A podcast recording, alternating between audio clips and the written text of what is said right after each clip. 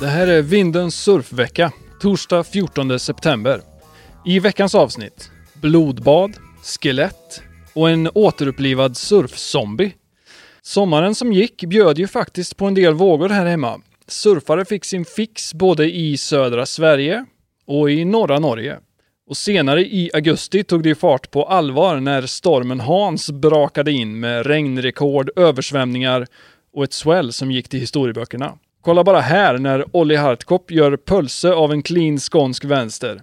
Om du vill höra mer från Olli om de här vågorna och annat så kan jag rekommendera nya avsnittet av Vinden Podcast. Den länken hittar du här nere. Här uppe i Varberg var det minst sagt lite stökigare förhållanden under Hans, men några starka paddlare skrapade ändå ihop ett par fina åk. Som den här Kåsa-bomben med Johan Sellberg i sällskap.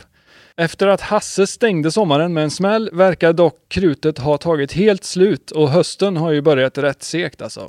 Vi får se om det vänder snart. Mer om det lite senare i vädret. Först tänkte jag att vi skulle dyka ner i det digitala arkivet och kolla in veckans vågor. Jag har sorterat ner alla surfklipp jag scrollade förbi i somras i en mapp och det här är vad som hamnar i toppen av högen den här veckan. På veckans tredje plats hittar vi den här skakigt suddiga avslutningen från Caitlin Simmers. På vad som inte alls ser ut som en våg lyckas Katie ändå hitta både en tub och en ramp och väljer sen att packa ihop för dagen. Helt rimligt. På andra plats har vi den här bruna benbrännaren från andra sidan av samma swell som satte fart på Skeleton Bay i början av augusti. Mer om det lite senare. Det här spottet bryter enligt uppgift ungefär en gång vartannat år. Så det blir väl lagom för den här killen i klippet som paddlat tillbaks tills dess. En helt vansinnig våg, men ändå inte lika fin som veckans etta, nämligen den här överdrivet krispiga reklamfilmen för bottensvängar, fyrtreor med huva, laybacks och turkosrosa surfbrädor.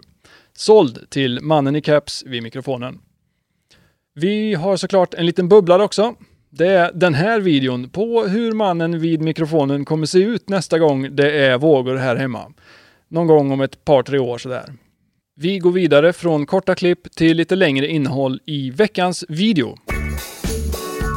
Sommarens bästa filmer hade varken svartvita bomber eller rosa Barbie-dockor i huvudrollen. Däremot en hel del gröna och blåa vågor. Här kommer en liten sammanfattning av de bästa surfrullarna jag slökollade i hängmattan i sommar. Först ut har vi den yngre generationen Young i Following the Fall Line från Zen-munkarna på Need Essentials eller som jag kallar dem, Patagonia för finsmakare. Här bjuds vi på en kavalkad av surfhistoria, asymmetri, laybacks och helt sjuka vågor. Kolla bara här när Young gör sig redo för en tub inuti en annan tub. En så kallad dubbeldusch. Men efter 40 minuter av sån här tillrättalagd minimalism blir man ju lite sugen på något helt annat. Och den raka motsatsen hittar vi såklart i Dane Reynolds Chapter 11 Stök. I det senaste släppet, From the Rafters, plockar Dane med sig de allra tunnaste och brunaste bananerna från Elmerics dammigaste hörn ner till högrarna söder om San Diego. Vågorna går av, brädorna går av, Danes huvud går nästan av. Kolla in den här filmen om du inte är känslig för rejält med blod och eller rejält med nosrocker. Till sist, vad är en sommar utan att man trillar på någon gammal repris som av någon anledning passerat förbi tidigare? Det var i alla fall vad jag gjorde med den här tre år gamla Hallway 101 från Surface Journal. Om du som jag inte är särskilt bekant med fenomenet displacement hulls tror jag man enkelt kan beskriva det som en Tomo-bräda, fast helt tvärtom. Efter att ha sett det här femminutersklippet där Jimmy Gambo och Adam Muniak plöjer fram under ytan på Rincon så började jag direkt leta efter någon liknande åttafotare. Sen kollade jag prislapparna och växelkursen och kollade filmen en gång till istället. Gör det du också via länken här nere. Okej, okay, från film till musik. Det har blivit dags för veckans vax. Ljudvågorna som vibrerat mest hemma hos mig i sommar kommer från den här. Down on the Farm med Little Feet från 1979. En eh, lite underskattad skiva från ett mycket underskattat band. Om du precis har tagit en sån liten tupplur där du drömde dig bort till perfekta vågor och behöver något att vakna till, då kan jag rekommendera tredje spåret på B-sidan, Wake Up Dreaming. Den går så här.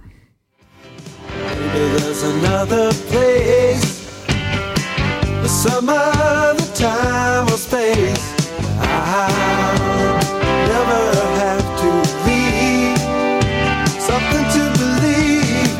Maybe love will find a way.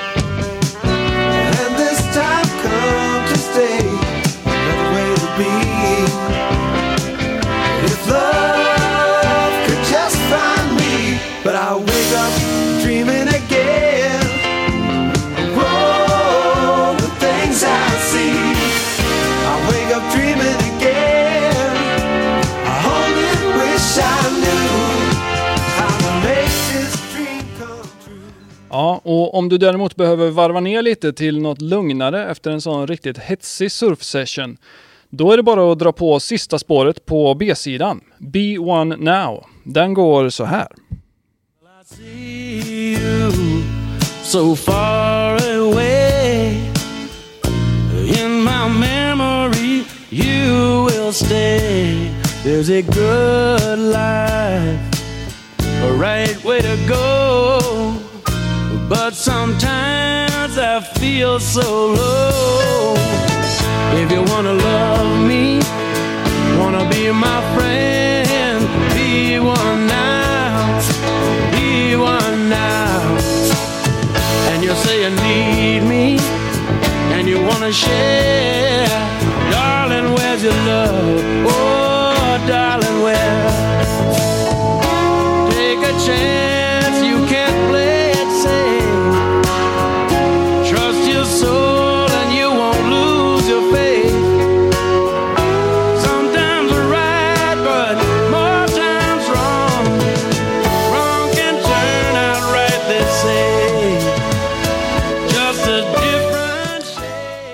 Little Feet alltså. Kolla in dem och alla andra låttips här från programmet på spellistan Veckans Vax på Spotify.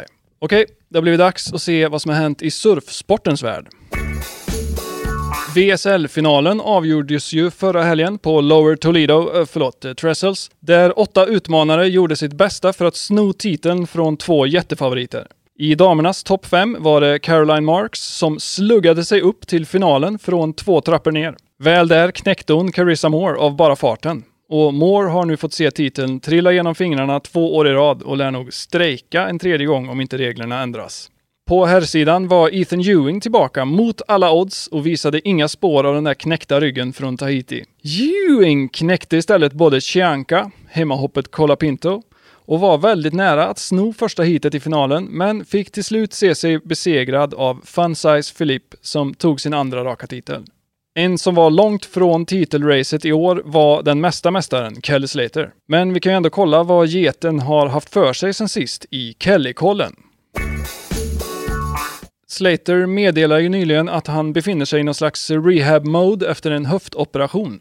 Och drömmen om Kelly i OS nästa sommar känns nu ännu mer avlägsen. Innan han la sig på operationsbordet hanns det först med ett kvällsdopp i Honolulus pool i början av sommaren. Sen lite brädtest på Trestles därefter. Och sen kom ett jätteswell i J-Bay i juli efter att tävlingen var slut såklart. Sen som en bonus tog Kelly en liten tripp upp till Namibias Neverending Skeleton Bay innan det var dags för ännu en besvikelse på Tahiti. Ja, vi hoppas ändå på en snabb återhämtning av höften och lämnar sporten och Slater för den här gången och går vidare till vädret. Ingen surf här på västkusten i helgen som kommer, men eh, betydligt mer vind på andra sidan och ännu mer norrut. Men det finns lite hopp om vågor här borta i den lite längre prognosen. Någon gång i början, mitten på nästa vecka utlovas en macka från sydost på måndag som sen vrider till sydväst på tisdag och verkar öka och hålla i sig resten av veckan. Vi hoppas att den där prognosen håller. Det här var allt för den här gången, men vi ses snart igen hoppas jag. Tills dess, ha det bra!